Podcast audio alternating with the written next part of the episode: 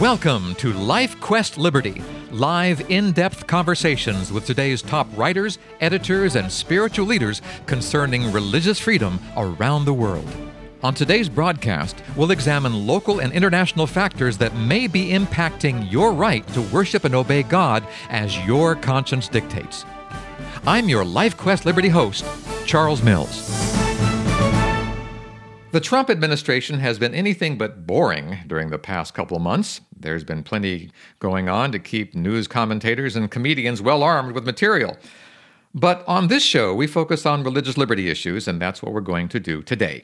Lincoln Steed, editor of Liberty Magazine, is with us. Lincoln, if you were a school teacher and the Trump administration was your student, what kind of grade would you be handing out just about now when it comes to guarding and maintaining our religious freedoms? Well, that's a loaded question, and it's sort of like the multiple choice. When I came from Australia, we used to do essays, even in high school. I came to the US, and they're just multiple choice. You know, you, yes or no, true or false. Yes. but as we all know, you can shade. Oh yes. A true and false in very tricky ways. By definition, the Trump administration haven't really done much. There's been a lot of smoke and mirrors and noise and tumult but I think the real developments we've yet to see work out. Mm. Some of the statements made and the people put in place and the things that they believe and some of the goals are quite troubling. But to be fair to this new administration of the President, Donald Trump, he personally has made some very strong religious liberty statements. Good. And in Liberty magazine, on the back cover, I have a quote that he gave at the, the recent prayer breakfast, National Prayer Breakfast, he made a very good statement about how they will defend religious liberty and make this a safe place for people of faith. Good. It's a good statement, and I'm glad he made it, and you would expect him to make it. Mm-hmm. So we put that on the record. You know, we don't want to be accused with anyone of sort of closing the book on them and trying to vilify them. We want everybody, I think, even those that didn't vote for Donald Trump or his administration, support his administration, you would want them in office to do a good job, and certainly we want them to defend religious liberty. Absolutely. Absolutely. But there's some cautions. He made an alliance that I think goes a little further than alliance, has sort of sold his soul politically in many respects to uh, a whole political religious faction. Senator uh, Jeff Sessions, the Attorney General, probably very competent. You know, that's debated in a political term, and that's not for us to decide that. But he made a very plain statement that he does not believe in separation of church and state. Well, you know, it's problematic on the face of it. Yes. It does reflect the uh, religious conservative base that he comes from, that more and more has a triumphalist view of religious liberty and religious rights of their own, and it's sort of entitlement, as I keep saying on this program. So that sort of signaled where we're going to go. I noticed Governor Huckabee's daughter is on the inner circle in the White House. Governor Huckabee, who ran for president, nice person. I know some people that have worked very nicely with him in, in the media in uh, Arkansas. But, you know, he is a hard right, politically activist, religious triumphalist, for want of a better term. Mm-hmm.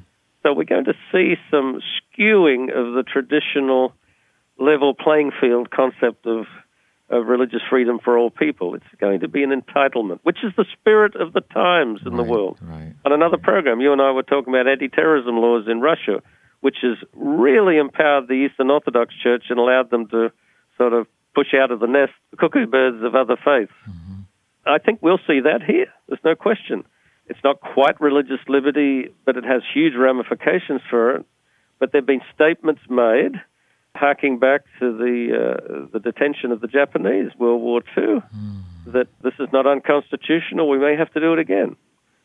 All in the context of, of Muslims, which is a, a religious identity, not a national or ethnic one.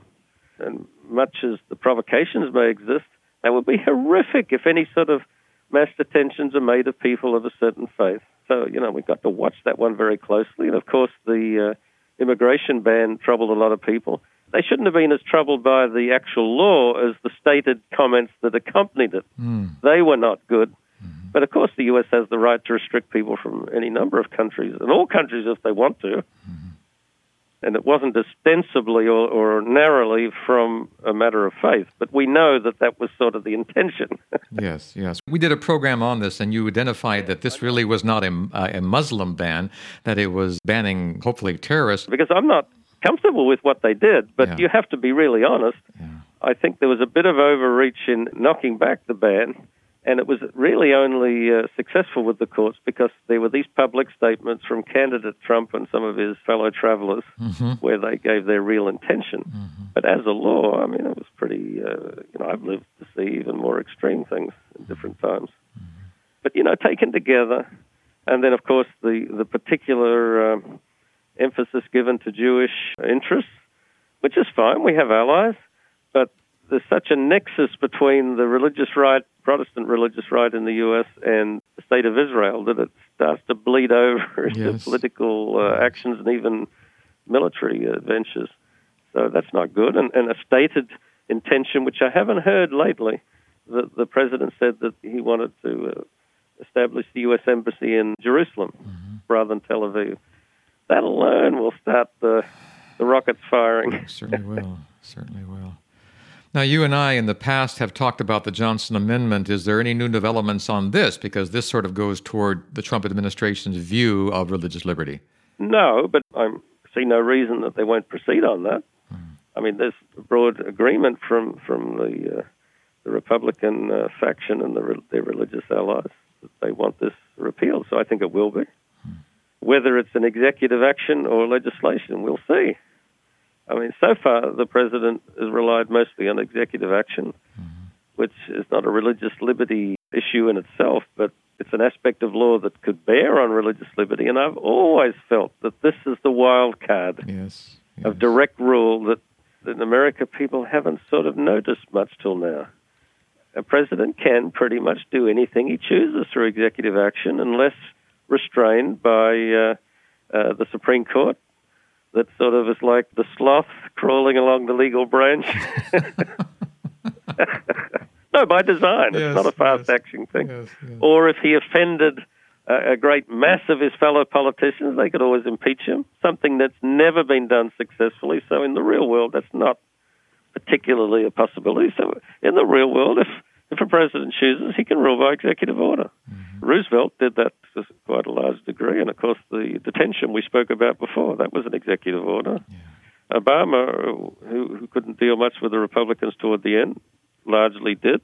And of course, then it was very easy for the new president, by executive order, to wipe all the previous executive right, orders. Right, right. And, and if nothing else, that creates great instability. And we are facing a very unstable political time. But when there is such a loaded dynamic of religious issues because of this new coalition between uh, the ruling re- regime, you know, the, the whole faction headed by the president and the religious right, it could at the very least discredit real religious liberty by uh, just a flurry of quite apparently even peevish executive orders. Watch this and pray that some sort of balance will win out and, and, and charity toward others, and it won't sort of turn into a jingoistic hmm. national religious viewpoint. Sounds like you're saying that if we have a nation built on executive orders, we as the people really only have to put up with them for about four years. Then we can bring other people in and they can change them right away. Is that the idea? Well, we've lived through that. If they're just irritants, but if they're big things like detentions of whole peoples, Yeah, then, then yeah. that's a, a brave new frontier. Mm-hmm. Mm-hmm. And I, no one knows how we would deal with that. Mm-hmm. Unfortunately, and, and you and I were talking before, we're into a uh, modality, I think, with the public where most people are not well informed or at least well educated about the background. They're getting their information from social media and very superficial public news medias. And I can see huge population manipulation. So, with the intention to do that, with the, the executive orders, it would be relatively easy with emergencies either popping up spontaneously or conveniently exaggerated. Yes. You can steer people like sheep through the races, you know, like through this chain link runway and to another and up over the little jump. And yes. Yes. I'll put it another way for those who remember their high school uh, reading assignments 1984, all caps. Mm-hmm, mm-hmm, mm-hmm. Well, do you think the Trump administration is doing that, or do you think that that's their plan? Do they have? Do they even have a plan, or are they just playing this thing by ear? No, I believe they have a plan. Every really? administration have a plan. It's not to so? think badly of them. Mm-hmm. Of course, they have a plan. It may not be the plan you and I or other factions might like. It's a plan, and they believe they have a mandate from their voting base to upend the whole system, drain the swamp, get rid of the old politics? Well, maybe there's a time for change. It's not a religious liberty issue. They have a mandate from one third of their voting base here. Well, that's a problem built into the American system where, I, I, in my lifetime, I don't remember a majority of Americans voted ever. Yeah, yeah. Forget the majority of the voters voting for someone. Almost by definition, this person is not uh, there by popular acclaim. But that's fine the governmental structure doesn't require that. It's representative government. Okay. But to have a government coming in that wants to throw everything over and sort of reinvent it might be good, but that's the time to watch all civil liberties, particularly mm religious liberty, because mm the old norms are not going to apply. mm You know, I'm talking apocalyptically now, but I do believe the world is closer to uh, what would could be defined as World War III than at any time in my lifetime. Oh my. And uh, both world wars changed the entire world from stem to stern. It wasn't just a lot of lives lost. It changed all the political structure. It changed the mood of the people. When many people die, the survivors think differently about life, religion, freedom, everything. Mm-hmm. Mm-hmm. And, and uh, you know, you and I don't know if it's tomorrow or the day after, but even Vladimir Putin in an interview recently says we're on an irrevocable course toward conflict. I mean, even if that's not proven to be true, the fact that someone like that would say it would say that, yeah. bears some attention. You know, as Christians, we should not be afraid. We should be concerned, but we should not be afraid. How can we do that in these in these troubled times? Personally, perfect love drives out fear. The Bible says we we have to, and, and you know, you've given me the perfect come on. Religious liberty is meaningless unless it's carrying forward religious spirituality. Mm. You know, why should you defend abstract religious identities and doctrines and all the rest? Religion is all about the spirit and affinity with the divine and so on. And as a participant in this, we need to go back to our close mental affinity with God, look to Him for comfort and security. And once we've got that, yes, these other things are not immaterial, but they're not central.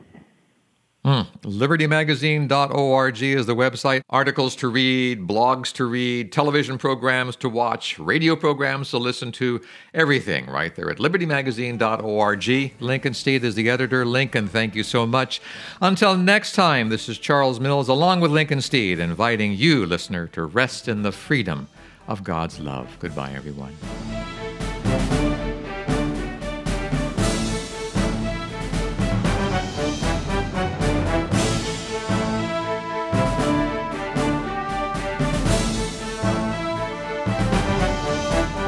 If you'd like more information about LifeQuest Liberty, call Three Angels Broadcasting Network at 618 627 4651 or email us through our website at 3abn.org.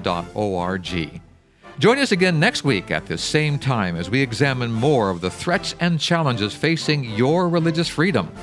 May God keep the flames of liberty burning in your heart today.